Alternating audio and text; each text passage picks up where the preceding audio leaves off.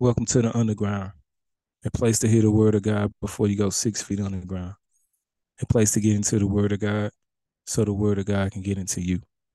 This is where your revival begins. And who am I? I'm just a voice of one calling out saying, Repent, for the kingdom of heaven is at hand. The underground. Hebrews chapter 13 and verse 16 says, Do not neglect to do good and to share what you have, for such sacrifices are pleasing to God.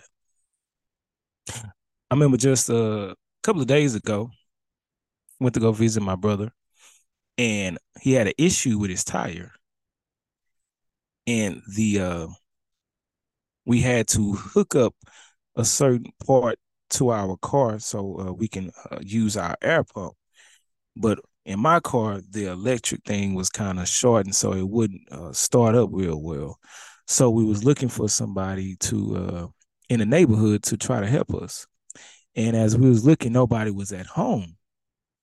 But so we was outside just chilling, and this old lady across the street came out, and she was like, "Hey, baby, how y'all doing?" You know how them old ladies. We in South Park, by the way. And he was, uh, she was like, "Hey, well, everything going all, all right with y'all? Everything going good?" And right off back, she asks, Do y'all need anything? You know, and I didn't even I I don't know this old lady. I don't know if my uh my brother didn't know her too, but this is our family house, so we we've been there for a while, so she probably knew some of our uh, elders in our family, things like that. And so we let her know that, oh yeah, yeah, we were trying to figure out, you know, how to get a jump to our uh, to our car so we can, uh, you know, air up our tire and things like that. So she said, "Oh, okay. Well, y'all can use my car." So we was telling her to bag it up. So we was like, "Okay, cool. We'll go ahead and bag your car up." And she got in her car, and you know, she an older lady, so she couldn't really bag it up like that. So she was like, "Oh, well, you gonna have to drive this, baby, because I don't know how, what I'm doing right now." So she let me, person that she didn't even know, get in her car and drive it. You know, back it up a little bit. And so I'm bagging it up and all those type of things. And so we got uh everything we needed and got the tire aired up and all those type of things. And I remember as we were standing outside, she had looked at me and she said, Yeah, because we gotta look out for one another. So simple, but those words that she said to me rang so true to me. And that's what we got to be. We have to start looking out for each other. Why? Because it is pleasing to God. That's why.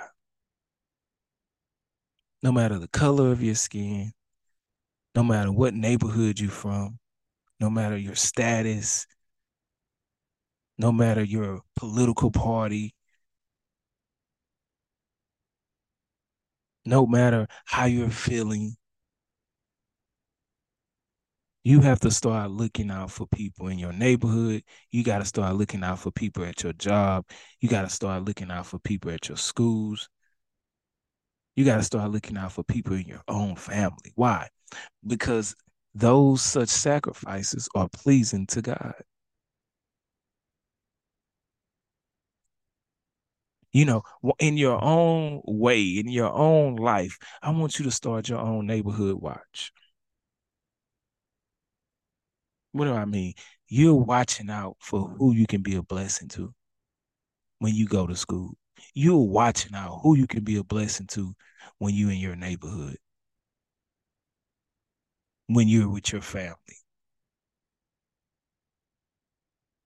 I want you to take on that role, believer. I want you to take on that role, man of God, woman of God. Be the person who are going who is going to do good and share what you have with others. No matter how much you have or no matter how little you have, you're going to be somebody who's going to share. And God is going to honor that. You know, when God fed the 5,000, we all know the story that young man brought two fishes and five loaves of bread, right? And he had little, but he still shared with everybody. He shared, and God blessed it for it. So I don't want you to always think, oh, you just giving a little. Nah, man. Your little can do much. And like the elderly lady told me, we got to start looking out for each other, baby. That's right, we do. And I'm speaking to myself. I can't neglect to do good while I have the energy in my body. I can't neglect to do good while I have the funds to do it. I can't neglect to do good while I have the mind to do it. I can't neglect to do good while I have my soul to do it. I can't neglect to do good when I have the faith to do it. No, I'm not going to wait till tomorrow to do it. I'm going to start right now. I'm going to start right now. So yeah, I just want to encourage y'all, man. Keep doing good. Keep being the watchman of your neighborhood. Keep being a watchman of your family. Keep being a watchman of your community. Keep being a watchman of your nation, of your city, of your state. Why? For such sacrifices are pleasing to God. And that is what we're trying to do. We're trying to please God. That is our life goal. That is our purpose. That is why we breathe. That is why we wake up in the morning. That is why we do what we do because we want to please God. Period. I appreciate you coming to the underground, a place to hear the word of God before you go six feet underground. Who am I? I'm just the voice of one calling out saying, Repent, for the kingdom of heaven is at hand.